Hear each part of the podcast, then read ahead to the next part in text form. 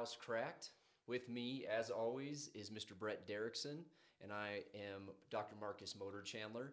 Uh, be sure to like us on Facebook, subscribe to our podcast, uh, and hit that subscribe button on YouTube. For those of you that have tuned in uh, for our previous episodes, thanks for joining us and thanks for the feedback. Um, like all good educators, we took that feedback in stride and realized we had uh, to improve our audio quality, had to improve our, our, our, video quality. So thank you for that feedback. I'm really excited to bring you a new and exciting episode today um, regarding teacher shortage and teacher turnover, which we're seeing nationwide right now. Um, not only in, our local state of Colorado, but uh, but across the country, and in many cases in, in other countries as well. Yeah, Dr. Motor Chandler and I see the world uh, through different lenses, and that includes education. But some, sometimes uh, we, we tend to agree with each other. So if, you, if we've got ideas that aren't, aren't working for you, teachers, uh, families, kids, reach out and, and challenge our, our, our thinking. Uh, certainly, whatever's challenging those in the, in, the, in the classroom are also a part of our greater society. And we really want to hear from, from people who have different ideas, thoughts, and experiences. So please get those comments going on the content uh, of the podcast as well. And again, that you can find us at Schoolhouse Cracked uh, at gmail.com. Send us your thoughts, your ideas, comments.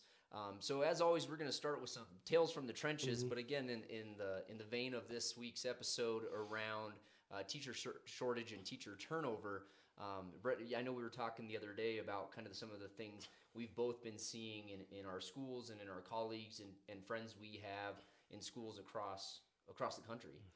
Yeah, you know, the, we're we're terrified.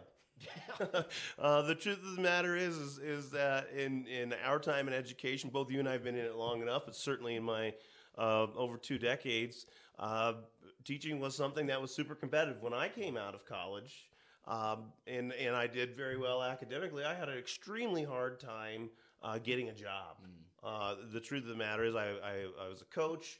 I was highly qualified, and I took a long term substitute position which then turned into a job offer, which was an INR contract, intended to not return for my second year. So I really had to work my way into uh, the profession. Now uh, we're about ready to run out into the street and uh, put people in a white van and drive them to our school. uh, I hate to make such a, a callous joke about it, um, uh, Marcus, but the, the point of the matter is is that we're really trying to advance what we offer kids in, in their education, uh, their opportunities, and that means we're looking for experts. And right now, we're having a hard time finding people across the country and in our region as well. We live in one of the best places uh, in the world. So yeah, a- absolutely. I um, I know we talked about this I think a week ago, and there was an article in our, our local newspaper and our, our local news organizations. Um, but the biggest school district in our region, um, and by all accounts for other uh, other districts in the country, not as large as you know Dallas Independent mm-hmm. or Chicago, which is a single school district. Mm-hmm. But again, the biggest school district in our region with five high schools and a variety of alternative uh, high schools as well. To give you some context, um, has, uh, in the middle of April, I believe, had 364 positions posted. Um, that have been posted the majority of the school year, and obviously that's everything from from support staff, custodians, assistant coaches, but all the way up to like AP science teachers.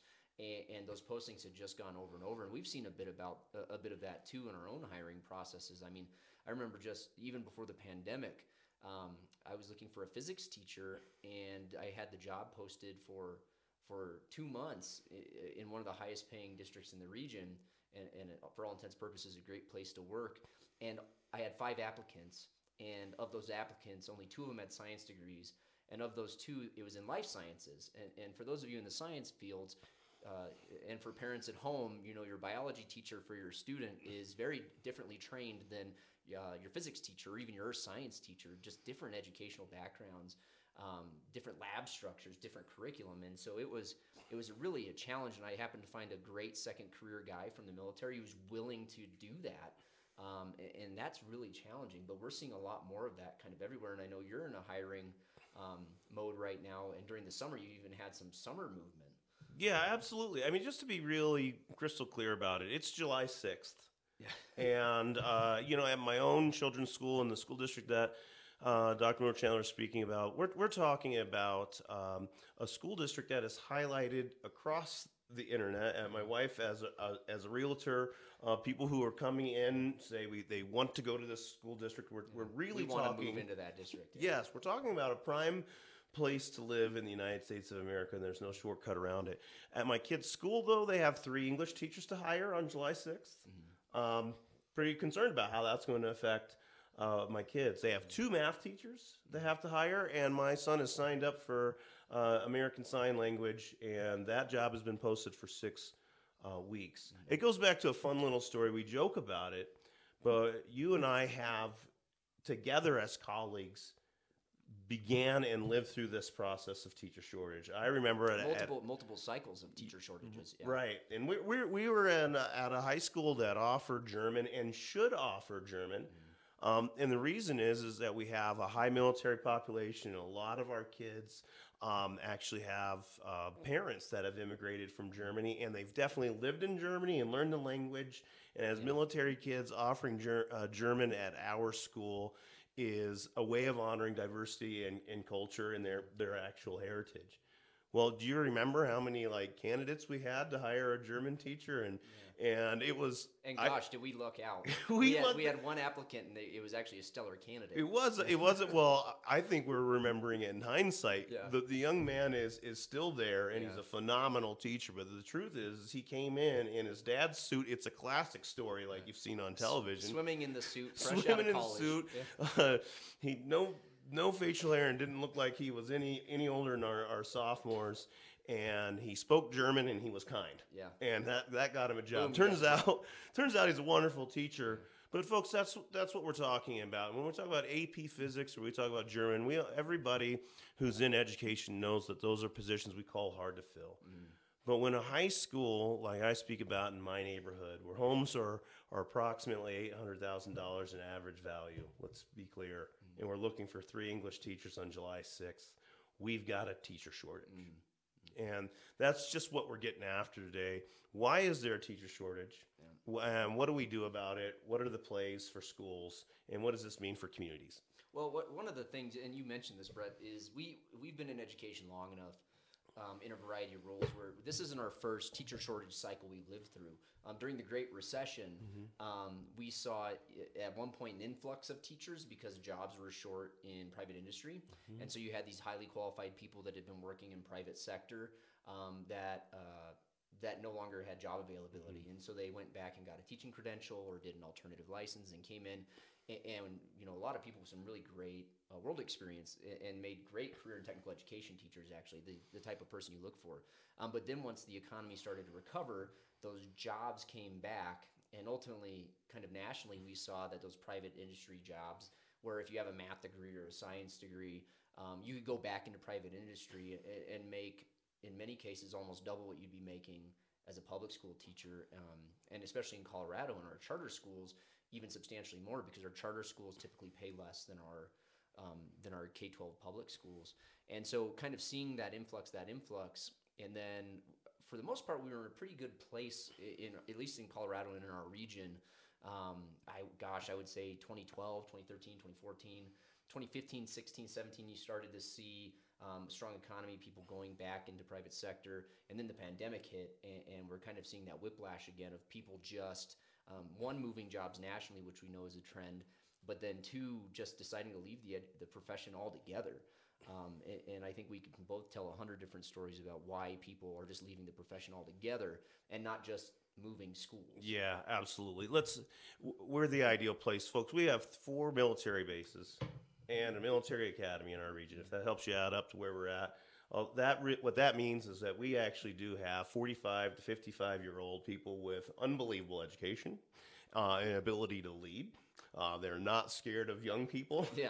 that we have troops to teachers and, and alternative licenses. We have every uh, we have a, a large university to to push out uh, young people who are interested in teaching professions. But what we've seen is an absolute nosedive prior to COVID, where we can't even go to job fairs in our own state and fill our positions. At one time, I was told at a conference, so I don't want to cite it too clearly, but that one school district in in, in the Denver area um, if you just took the teaching vacancies that they had, couldn't be filled by the number of graduates graduates in all of the universities in the entire state. in the entire state. That's, that's amazing. Yeah. Uh, you know, so so what's going on? What what happened to uh, you know, a two teacher family and uh, living in a nice middle class neighborhood and summer's off. Let's be let's be totally clear. It's it's summer right now and it's It's why we're recording a podcast in the summer. it's two o'clock in the afternoon. I have gone for a walk with my wife, had several cups of coffee, worked out.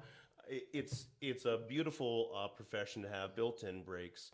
It's a noble profession, and we're proud of what we do. And I, I was when I was 22 years old. I was when I was 40 years old. And now that I'm older than that and trying to hire teachers, I feel a bit like I'm selling what people are about to do for 30 years in mm-hmm. order to get them in. Why, in, in, in your experience as a principal and in your experience as a guidance counselor, and now as you have left the mm-hmm. K through 12 school system to the university, what's going on? Well, I, uh, some of it's, it's a timely question, um, actually, because I left the high school principalship um, actually all, uh, two years ago today. Actually, Mm-hmm. that that was that wasn't planned. I just remembered in my head it was July sixth. Mm. Happy anniversary. Yeah, happy anniversary to your anniversary. I and to be honest, I loved the job. Um, Mm-hmm. it was a lot of hours, but I loved the job. It was meaningful work. I loved the kids. I loved the staff. I loved the community. Um, and I uh, I ended up leaving for pers- personally because of my own leadership, uh, because of the the leader I had at the time. Um, and uh, and, I, and I've been hearing a lot of that from uh, from from young teachers, from veteran teachers, um, folks that have. I've seen a lot of folks retire early, and in Colorado, kind of the magic number to retire is 30 years of service. And I've I've seen a lot of veteran educators and friends in the last two years retire at 28 years and retire at 29 years. So taking uh, not an inconsequential hit, but but a hit to their overall retirement benefit just because they're done. Some of it being the demands of how the classroom has changed after the pandemic, um, and the demands that are being placed on teachers. We already knew pre-pandemic was just increasing exponentially, um, and then asking them to do all these things pre during the pandemic and post the pandemic. But one of the common themes I'm seeing uh, in listening to to veteran educators and young educators who are just leaving the profession altogether, retiring, is leadership, um, and, and not just like necessarily the building principal. Um, what's been really interesting is I've actually been hearing less complaints about building level leadership, hearing more that they've been awesome, been supportive, kind of globally, friends in different states um, saying the same thing, but really concerns around uh, the district leadership, and, and in many cases, the failure of district leadership to guide them safely through some troubling times and uh, miscommunication or dishonesty in communication. And I mean, I'm not going to name a district, but we had a district here in our own region who said for uh, an entire school year, COVID does not spread in schools. and, and we know scientifically, and as somebody who started off in a science field, that biological science doesn't add up. And so um, just not being treated as professionals. And so that's kind of been a theme I've been hearing too. But one of the other things I'm hearing is just the nature of the classroom has changed. And, and kids have changed. The pandemic has Can, can, changed. can I hold you for just a second at the, before we get into the classroom about that district leadership uh, piece? You know, the, the school district that we're referencing uh, right now, a- and it's it's fine to, to speak of it because uh, there are political movements Absolutely. all all across the the country. Folks, if you don't know, or kids, if you don't know, if you're listening, if you're interested, schools are ultimately run by school boards. Those are elected, Elected officials. Um, and as elected officials, they're they're in charge of significant things: uh, curriculum, uh, budgets, uh, capital projects. You know, all all the things that um, make a school and a school district outside of instruction or the, the immediate instruction, a school board is extraordinarily important. In, in our school, uh, referring or the a school district my children go to, we've had a turnover in the school board, a real political movement. kind of a 180 in that district. Yeah, and you know, no, no big deal uh, for me. That you know, being uh, politicized is is not something that that gets me going. At the end of the day, though, a move that they're making because they can't find the teachers is increasing the amount in secondary schools that teachers teach. Right. That's something they increased uh, the number of sections of classes actually taught and took away a plan period. Right. Right, right, and and I and that that being done in an economic sense, Like if you if you put together the dollars and cents, I have to explain this to my own children, or, or wondering what's going on in their school district, or wondering why their their teachers did a, a one day walkout, um, and trying to explain to them why I need them to care for their teachers. I mean, I've required my kids to send an email the day that they are out for that, thanking their teachers very and and, and personally. And the point of that fact is to simply just say there's people, the school board, politics aside, who are trying to make dollars and cents add up. It's really difficult. And they're and they're part of that is being able to have healthy salaries for teachers, but also have the teachers. They knew back when this happened that they were going to have 260 positions Right. still to hire this summer, and they need teachers to teach more. But what's not known to the school district is that when you have a, a teacher who's a coach or an assistant coach and teaches three or four classes, maybe a mixture of some higher level classes and a mixture of some more uh, challenging classes, that we've now begun to ask our teachers to do too much. Yeah. And, and I've heard and I've heard you say this, and I've heard some other folks say something very similar. Is um, uh, it's your plate analogy? Is you know I, I can't take anything off your plate. All I, I can try to do is make your plate bigger. Meaning like we have to allocate time where we can. And, and I feel as administrators for the last several years, we've always been talking out of both sides of our mouth. Like, we want to value your time. We want to value your time. But because we have less people, we're having to ask fewer people to do more Yeah. and and uh, just pragmatically i know we know many people um, just in the last several years both both pre-pandemic and, and post-pandemic who just looked pragmatically at the situation and said okay i have uh, i'm a i'm a teacher that's been in my school district for eight years so I'm, I'm i'm still relatively young in my career but i'm making okay money um, but i've been asked instead of teaching you know ap us history and ap government and, and geography and coaching. Now I'm also being asked to have a fourth prep, lose a plan period. I can go international, make more money, only teach one or two preps, and my school calendar is less and my school day shorter, and my own children will get uh, free tuition at the school I'm teaching at. That could be an international baccalaureate school, um, a, a well-known uh, international school, and so we've known several people that just pragmatically, even if they haven't left education, they've left American education. Folks, I'll just say straight out. I I did that.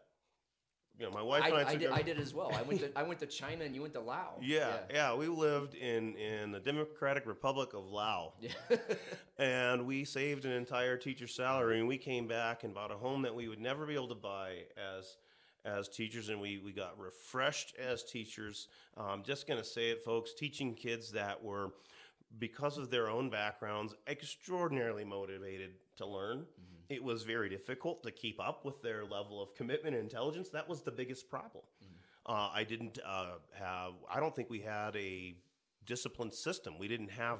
We didn't have discipline. We did have to deal, of course, with academic misconduct uh, and different things. But right now, we're we're asking our, our teachers to deal with academic misconduct, um, class classroom management, and Social we- emotional needs of almost all students. Oh yes, we we discuss uh, suicide. We discuss um, school safety. The, the things that we talked about in prior episodes are part of this teacher shortage.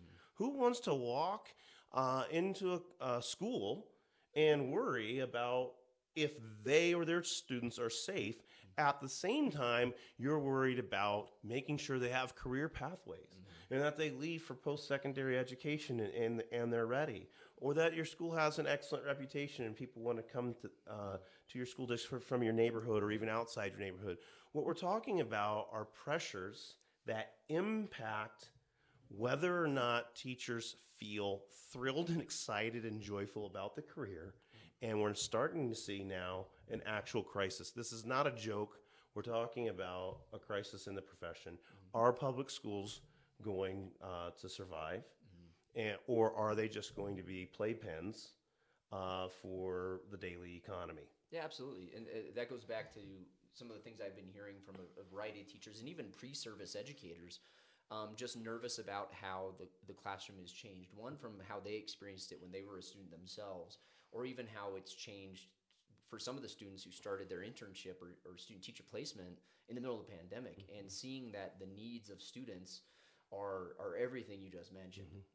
Um, one of the things I, I do want to cycle back to around why folks are leaving is a bit of a personal story for me. So, like I said, um, it's been about two years since I left the principalship, um, now working at, at the university, and I actually received an exit survey, an exit interview request by a third party that's investigating the previous school district I worked for. Um, and so to, to send an exit survey to staff that left two years ago is telling that people are worried because they need to figure out why people are leaving and try to address it. It's a little bit like trying to, you know, put the genie back in the bottle after two years because that's two years of staff that have left. Um, but hopefully it may address things long term.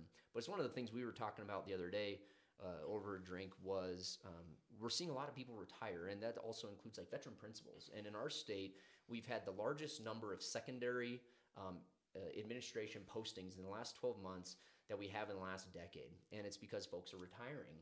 Um, or typically, when you're an administrator, you've got enough years of service that you can transition out of out of public education. But the the, the secondary consequence of that, the secondary consequence of that, is that you're then needing to move up other educators to backfill those positions.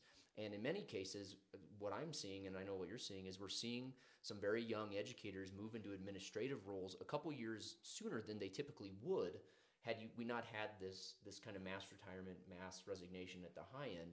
And then what that does is that creates teacher shortages as well. So you're you're not only creating teacher shortages from people leaving, you're you're creating teacher shortages on the other end of the spectrum by promoting so many people to fill those leadership roles a little quicker than typical, and then that has a transitory effect in uh, you know a young, less experienced administrator now overseeing new educators as well. And when you're trying to learn the job, it's hard to always truly focus on on your team, on your teachers, and I'm guilty of that myself. Yeah, and I'll, I'll explain that in a in a in a very very real situation. But I do want to say, if people are listening, if you're still tuned in, this is a community problem. Uh, if, if if people aren't interested in working in your schools, or if if they're not interested, if you're not happy and excited about the school district or schools that you have, uh, that is a community problem to solve. And when we have a nationwide teacher shortage, it's not schools are trying to solve their own problems, but it is a reflection of our culture and our community. What's wrong if we don't want people or if people aren't excited to do this job? What's wrong in medical care when there's a, a shortage in, in medical um, personnel and employees? What people who don't want to work the night shift? If you if you get sick right now, we're, we're, it's, they're experiencing as well. It's difficult to get great care at 10 p.m. if, if you're sick. That's something I've experienced recently. So, what is it about our community and our communities need to address and get on board with? Like, folks, I'll just call it out. What are you doing to, to be excited about your school? Do you go to the Friday night football games? Uh, do, do you tell teachers thank you as much as you tell teachers what your kid needs?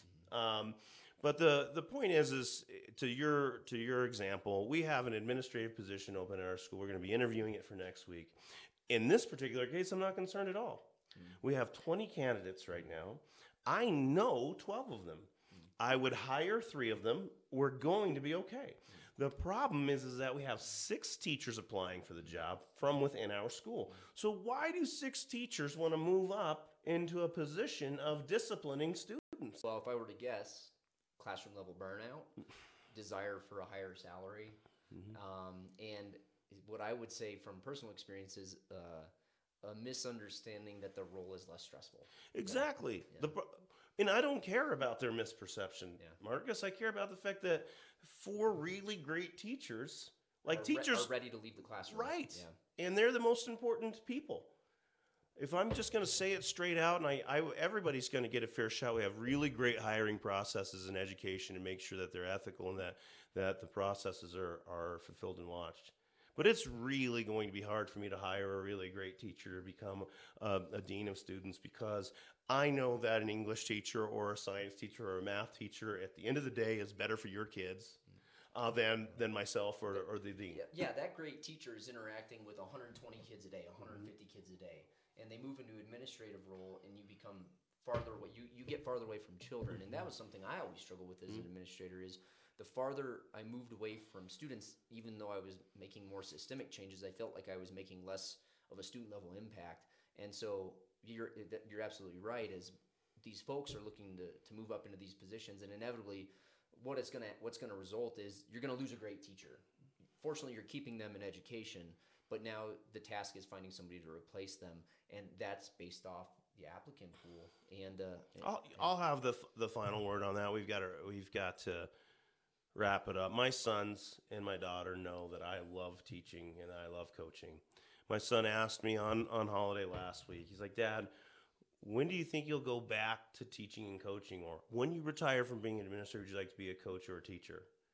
And I said, "Absolutely. I've never been happier. I have to tell you though, honestly, son, I'm not sure I could teach anymore." And he's like, "Why? You're you're great with kids." I'm like, "Because it's so hard. because we ask teachers to do It so is. much, yeah, It is. Uh, and I and I'm not. I don't use the plate analogy because, as you know, my motto is clarity is kindness. Mm-hmm. But I absolutely do tell people I'm going to need them to do more. If we're going to provide for our students, the teachers, the team that we have. Is going to have to do some Mighty Ducks kind of stuff. I'm getting really worn out on asking my teaching staff to be the Mighty Ducks every day. Yeah, every every single day. Yeah. So, well, that's it's kind of going to be an ongoing topic Mm-hmm. for us because we know this isn't going away anytime soon, and and when we're not enrolling uh, students in our teacher education preparation programs for the undergraduate classes, um, if we're not enrolling them as freshmen this fall. We're going to see that problem in four years. Yeah. And so there's not uh, enrollment in teacher education programs is down right now for Mm-hmm. incoming freshmen nationwide and, and we know we're not going to see that impact in a classroom for another four years. So this isn't something that's going to be resolved once we kind of phase out of the pandemic. This is going to be something that's going to be a generational issue for us in public education. And so um, in our follow-up episode, we're going to be talking about uh, teacher recruitment. How do you get those good people in, knowing we have to fill those positions, and then teacher retention. Once you've got somebody great, how do you keep them? Um, and so that's something I know we've spent a lot of time talking about over the years, and, and it's something kind of always at the back of our minds. So Absolutely. And I say, families, tune in.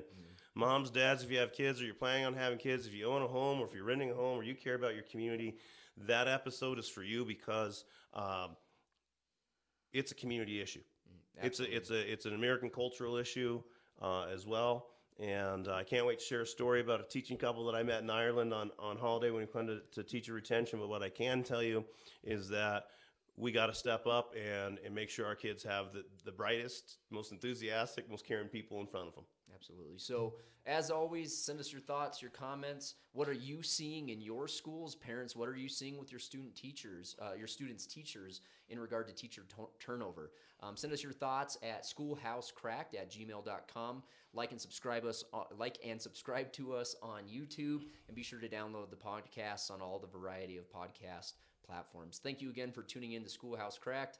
As always, with me was Mr. Brett Derrickson. I'm Dr. Marcus Motor Chandler. We'll see you again in our next episode.